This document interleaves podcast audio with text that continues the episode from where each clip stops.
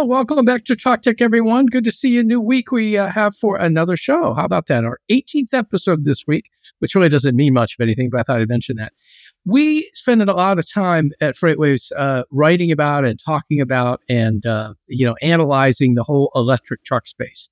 It's interesting because when you do that, you sometimes forget what those trucks actually haul, and that's trailers. So our guest today, Ali ja- uh, is going to help us understand a little bit of what he's working on in terms of electrifying uh, trailers. But we're going to talk to him after we do these headlines. First off, uh, we reported yesterday that Daimler Truck and uh, Toyota are working together now to merge their Japanese uh, brands, uh, Hino and uh, uh, and and Mitsubishi Fuso, into a single unit. Um, the idea being that they will be able to save money on uh, technology by working together. But there's also a couple other things at play there. One is that, you know, Toyota was really embarrassed by uh, an emissions uh, uh falsification scandal that Hino went through last year, very expensive scandal, and one that uh, even had uh, the Toyota CEO apologizing, which is kind of custom in Asia. Um, Daimler, which is 89% owner of Fuso, uh, doesn't really like having the Mitsubishi name associated, and uh, therefore uh, they'll come up with a new name for this joint uh, uh, operation, which should take uh, take effect sometime next year. you know, we talk so much about Nikola, and it's usually bad news, but you know they really are trying to keep moving forward in the decarbonization space. They're working with PGT Trucking, which is a company that has set a letter of intent for 100 of their trucks as well as Nucor, a steelmaker, to move low carbon steel from uh, a Nucor plant uh, in Pennsylvania, excuse me, in Kentucky, to uh, a dist- uh, to a processing center. Um, just one of those things. I mean, you know, uh, we say so much about Nikola, so much of it uh, not positive, but honestly, this is a positive move. So, g- you know, good for them, right? Finally, uh, next week, we're going to see what looks like this is not the one, but you're going to see one looks a lot like this um, a uh, charging depot for heavy duty trucks. This one that you're looking at here is, is one that Sysco is putting in place in California. Next week, Schneider will be uh, uh cutting the ribbon on a new facility uh, for its trucks. You can see the orange ones there that uh, that it, that they will be using for 50 e Cascadias from Freightliner uh, this is a program that California helped uh, help pay for. Um, in any case, a big deal out there. Are You're going to have to have an awful lot more of these kind of charging depots to keep up with the uh, demand and the purchases, uh, mandated purchases, really, by California of heavy duty electric trucks. So here we go, folks. Got to get started on that. Okay, so headlines out of the way. Let's bring in Ali Javidan. Ali is the uh, uh CEO and founder of Range Energy. Now, you might not know what Range Energy is simply by its name, but it is, in fact, working in the trailer space for electrification. And uh, uh, Ali has a background that includes time spent at um, at Tesla, uh, uh, where he was the former head of vehicle prototyping, and then also at Zoox, which is Amazon's autonomous vehicle subsidiary. Ali, welcome to Truck Tech. Thanks for having me. Hey, good to see you today. Listen, uh, you know, I, I, you were you were a great sport about this when when we talked uh, uh, recently yesterday, actually, and I asked you. I said, "Are you answering a question with electrification of trailers that no one is asking?" And, and you were a really good sport about it, and I appreciated it. But you also said some pretty interesting things. You said, "Yeah, well, think about your iPhone. Did you know you needed that before you actually had one?" And you gave a couple other examples. So maybe you can help us understand uh, a little bit about range, about what you're doing, and the progress that you're making. Yeah. Um, so t- thanks for having me. First of all, uh, it's it's an honor to be here. Um, it, it, it is a question that nobody had asked, but uh, you know the desire for decarbonization is so strong across this industry, uh, and of course across from the outside looking into the industry as well, that um, you know, what we did was we we looked at all the different decarbonization solutions that were presented to the industry, and we realized that um, the trailer is being completely ignored from the innovation space. And I'm not talking about necessarily disrupting the trailer space, but definitely innovating on the trailer is is a big deal. And this is something that, frankly, I've been thinking about electrified trailers since 2009, 2010 when we were building the first Tesla Roadsters, and uh, and and thinking about what happens to to electrification once it hits commercial uh, the commercial industry. So it yeah nobody's asked for it yet, but but uh, now our customers are asking for it a lot. You uh, also you also compared it as I, as I remember to trailer skirts. Nobody knew they liked those until they had them either. So uh, yeah. so clearly this is something that you know it's a acquired taste maybe or something like that. Now you uh, you I don't think you came out of stealth necessarily, but but you did have your seed round back in uh, yep. in December of last year, eight million dollars. Um, I think you've since uh, you know gotten a, a, a, sort of a bridge loan or a safe loan from your founders. Um, you know, how are things progressing in terms of, you know, where you were in December and where you are now? I know that you had a presence at the uh, recent Advanced Clean Transportation Expo. Yeah, so we um, we closed the Series A, or sorry, we closed the seed round in December of 2021. In fact, uh, and we've um, we've been going ever since. Uh, and recently, we just closed a convertible note. This is not a loan or or any kind of a a Hail Mary emergency situation, but we closed a convertible note that helps us uh, with the current insider uh, that helps us get through the milestones that we need to be able to raise a convincing A round. And the goal here is to raise that A round over the summer. Um, and and so we we uh, about a year ago now we we were at 12 people and that's kind of where we came up with this thesis and we did some initial testing and, and stuff like that and now we're at 27 people um, and we are we are continuing to scale and, and hire, and we have very high confidence uh, from the investor community that um, that we are going to be able to bring this trailer to market very quickly. You know, the range solution isn't just about electrification. One of your claims that that you have out there is that you get 41% reduction in diesel use without uh, you know any additional operating costs if a diesel tractor for example is pulling an electrified trailer um, what kind of commercial arrangements do you have since it's still pretty early days for you? Yeah, on the commercial side, we're starting to work with um, both the upstream and the downstream uh, supply chain. So on the on the upstream side, it's the e-axle and and battery suppliers and things like that, and we have good confidence that we're going to be able to continue our rate of speed uh, um, through initial uh, deployments. Uh, and then on the downstream side, we're working with a couple of the uh, very large trailer OEMs, um, and and the goal here is to uh, work with them to d- to deliver our our technology line side, and ultimately bring these products to the customer uh, in the same sales channels that they're used to. Is uh, is the trailer attitude one of wow? Why didn't I think of that? I mean, is that what you're hearing from these guys, or is it? You know, I mean, I am just curious it's really really interesting. Um, the the first and and kind of the OEM that we have the deepest relationship with and and the most uh, progression with our um, uh, commercialization with, uh, you know, this idea has been around for a while. It's been around in the military. Um, you know, the defense industry has done this. There are a couple of proof points over in Europe for for technology like this, and really these trailer OEMs have been starving for some some type of an innovation platform um, folks are talking about adding cameras and um, and and powered uh, lift gates and things like that onto these trailers. But the the challenge is that they don't have a power platform on which to uh, add these accessories on. And so traditionally, what's been done is a bunch of lead acid batteries and a lift gate have been thrown at, at trailers, or uh, a diesel engine and a refrigerating unit or refrigeration unit.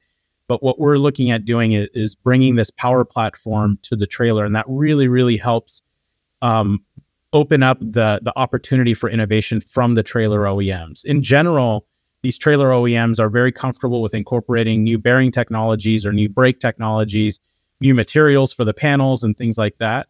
But bringing in a new fundamental piece of technology like electrified powertrain and sensing is something that's a little bit out of the wheelhouse of these folks. And so we're we're a big welcome uh, uh, surprise to them. Yeah, it's interesting. Uh, I wasn't aware that there were military applications to this, or you know, European applications. So this this is not cut out of whole cloth for for you, but uh, but but this idea of getting people used to the idea that the trailer can literally carry its own weight, just like the tractor has to. Uh, that's pretty new. I mean that that thinking, and that's going to take some that's going to take some adjustment, isn't it? It is, and it's going to take a lot of of uh, transparency and and humility from our side to make sure that as we start to generate data, like for example, in the next few weeks, we're sending this exact trailer that you see in this video uh, um, out to Arizona to get some independent efficiency testing done, so that we can actually broadcast that data out to the public to show that it's not only us that are claiming these numbers and and uh, the initial customer pilots that we have going this summer are further reinforcing that not only with the customer side but with the regulatory side. So um, one of the pilots is being in, done in conjunction with some of the California regulators, so that in future conversations for things like incentive programs and grants, uh, trailers are part of that conversation um, uh, going forward. I'm glad you brought that up because I was going to if you didn't, and that is this idea that to some extent you're sort of like the kid with his nose pressed against the glass looking at all this incentive money, but not really qualifying for much of it. Uh, it and I don't know what you are qualified for. I, I guess I would ask about, you know, the, the cooling units, the TRUs first, and then, you know, whether there is in fact, you know, a way to, you know, kind of tap into some of this. Uh, we just wrote this week about, you know, there's like 650 uh, incentive programs across the country, both federal and state. It, what's out there for you? What can you actually tap into today? Anything? Uh, because our trailer is this power platform, we can actually tap into some of the TRU incentives um, because we are ETRU ready. Uh, we are fully TRU ready on on the trailer, um, but we are being very proactive. Like I said, uh, some of these pilots are being done in conjunction with the um, uh, folks like the California Air Resources Board and um, and other folks like that, so that uh, we we do continue to qualify for and are presented with more and more of these incentive programs as they come up. And and like I said, a lot of these incentives are focused on the tractor or charging infrastructure. Uh, and we believe that that's going to get expanded to to trailers, and our customers are going to see some massive benefits here pretty soon. So even though today you're considered an off-road vehicle, and that's part of the reason that, at least by definition, you don't qualify, you think there is some movement. You know, this reminds me a little bit, Ali, of uh, of, of what Hyliion's gone through. You know, they've got a pretty good solution in terms of, uh, you know, either natural gas or RNG and electricity. And they, you know, they qualify for some of the incentive, but maybe not the whole thing. Do you think that's one of the outcomes that you may see as well? That may sort be the case. May, we may only. I mean, would you get, you expect to get the full thing? Yeah, full full amounts. You know, it. You know, it's such a moving target that it's really hard to say what we would like, what you know, what our ideal scenario is, and and frankly, it would be foolish for me to to bet the farm on these incentives or these um, uh, these programs that are there. And so we're actually building our system fundamentally, you know, on the on the business case, so that it actually makes sense and it's uh, and it's on cost parity with the total cost of ownership of today's trailers.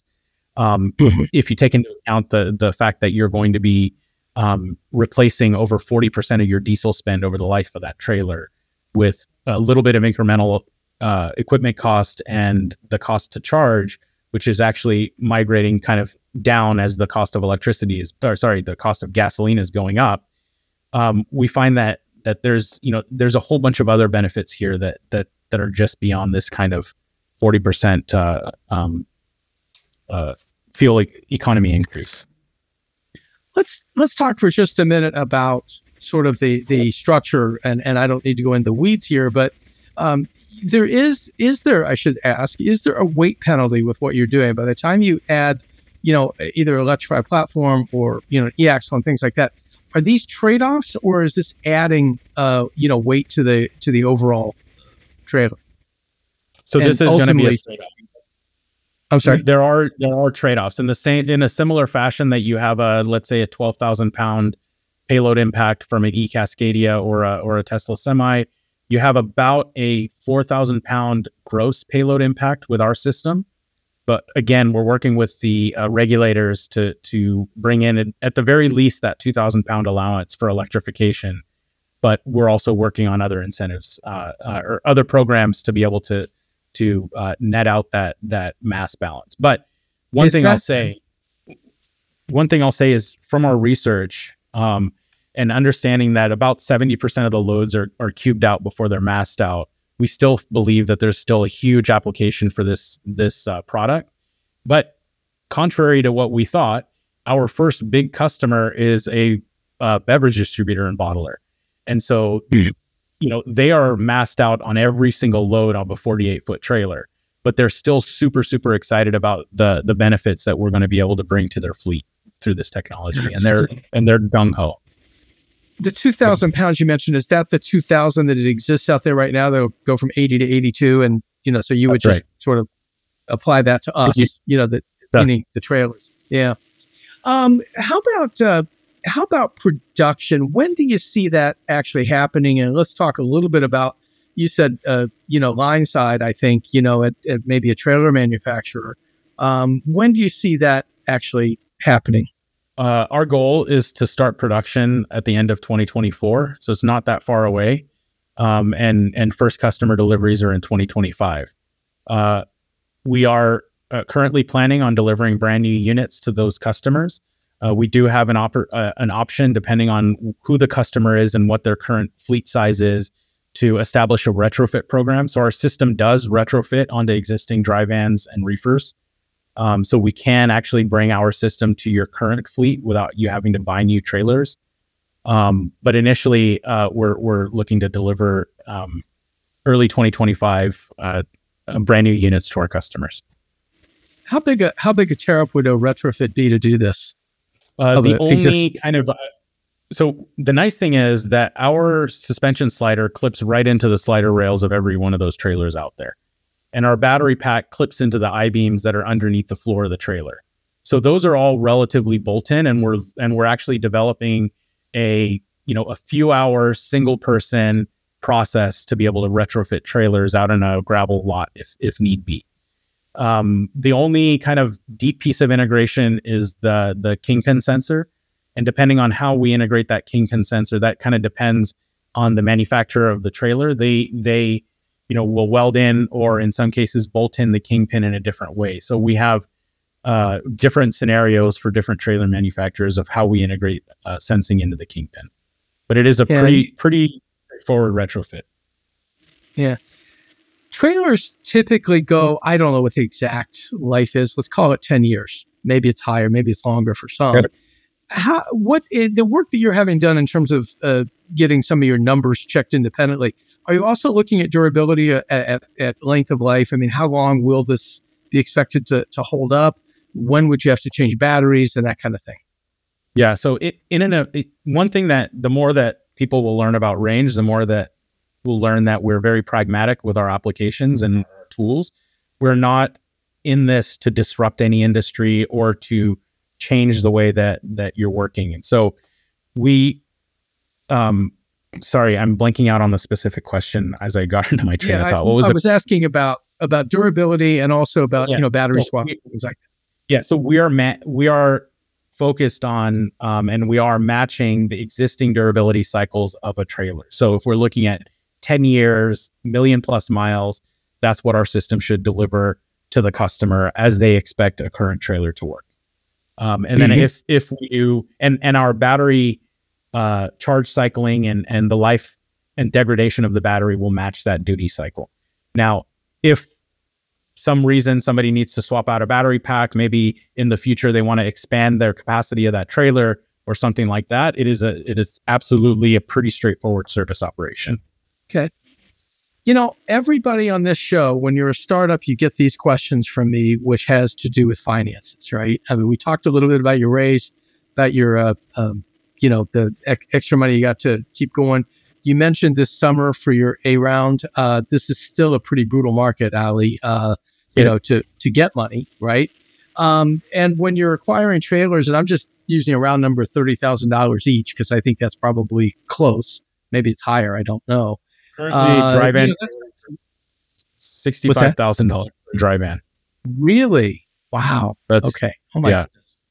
Well, they passed through a lot of costs, didn't they? yeah. yeah. The, the the trailer cheapest guy- I've heard, yeah, the, the, What's the that? cheapest I've heard at volume was sixty thousand for a trailer. Wow. Okay. All right.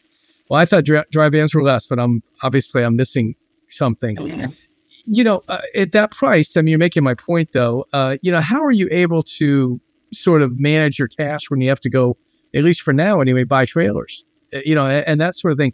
uh, you know, you mentioned employment doubling. That's also cost. Um, you know, runway is always the question here, right? I mean, Yeah. you know, how how situated are you? we're we're pretty confident in our in our runway. So today we have enough runway to continue with our current very very aggressive and fast plan to go out at least a year. So we, we're we're very confident that we're going to get through this funding round um, uh, with with a good outcome, and and we also have several um, investors that have expressed interest in uh, in participating and or leading the A round. So we have good signals from the industry or from the investment community that this is something that they would like to see come to market. Um, and and as far as you know, things like managing cash burn and and things like that, obviously we have to be as scrappy as possible, no matter what the funding environment is. Even if it's super generous, you never know what can change. So uh, scrappiness is just part of the DNA here. I think um, looking for efficiencies where we can, cost efficiencies, whether you know if we need to do some isolated test that doesn't need to see a, com- a, a customer, maybe we don't need to buy a brand new trailer to retrofit. And in fact, going on going forward in the future with with some of the commercial relationships we have with uh, the large trailer OEMs, it's unlikely that we'll probably go to a dealership and buy another trailer again for a while. So, Right. um, I'm I'm I'm confident uh, on our ability to to last through this this kind of storm. Okay. Well, I appreciate the candor because you know I have to ask those questions. You just have to when you talk to absolutely. No, with, it's, with it's space. important. Like a- as an mm-hmm. operator, my my biggest question would be how am I going to know you're going to be around in five years to warranty this thing, to take care of it, right? Or to sell me more in five years if it's going well. So those are all super duper important questions. Yeah. Okay. So here's another one, and and yeah, I said I teed it up with you yesterday, so you know what's coming, and that is, do you see your technology, what you're working on, as something that let you used five years? Let's go there. In five years, will we know what range energy is, or will you have been, if you're successful, uh, will you have been acquired by one of the major trailer makers, or somehow either licensing? What? How do you see that playing out over over time? Assuming you get past these early testing and you know early evaluations. um, I'm very confident that Range Range's suite of technologies and Range as a brand will be around for a very long time to come. And I'm I'm uh, and I'm excited to, to share all of the other stuff that we have uh, in our back pocket with the rest of the world when the time is right, as far as innovation on the trailer space, all the way from the Class 8 all the way down to a, a privately owned consumer bicycle trailer, for example. So we- we we are we're very confident that we have some staying power and we have runway in our technological pipeline to to last us um, many years out. Now, as far as potential acquisitions, there are always uh, you know those are all things that that are out there and and possible. Um, our ultimate goal is to get these dry vans and these Class Eight trailers into customers' hands as quickly and effectively as possible. And if if that is uh, if that is the right way to do it, uh, whether it's some kind of an acquisition or licensing deal or uh, some other form of, of partnership, then uh, then we'll do it. Nothing is off the table at this time, um, uh, except for making sure that that uh, we continue to be huge added value to our customers. Yeah, I didn't ask you this when we talked earlier, but what about IP? Is that um, is there a, a stack of patents uh, behind you there, or or applied Yeah, for? we where, where, Yeah, we have um, we have five uh, large tranches of claims that we've uh, we've begun to to go through the filings on, and so we're being very aggressive with the IP filings. Like I said, there is precedence before in the industry or outside of the industry, so um, we are working through the the different claims that have been made uh, in the past. But we're very confident that, um, uh, especially for things like system safety, reliability, um, and and system efficiency, uh, we have the um, the filings and, and the patents that we need to be able to operate freely. Great. Ali, thank you so much for being here. We really appreciate having you on the show. Get to learn a little bit more of what you're up to. We're going to be watching to see what's happening in some of the announcements you have coming. Okay. Excited Thanks to again share. for joining. Okay. Thanks. Great. All right. So next week we're going to talk to yet another startup. Although these guys uh, have done pretty well on the on the uh, uh, raising money side. Uh, Outrider, which is automating distribution yards, um, at this point has just recently raised seventy million dollars in in their uh, B round. And uh, you know we will have Andrew Smith, the CEO of Outrider, with us next week. Hope you'll join us then. Thanks for watching.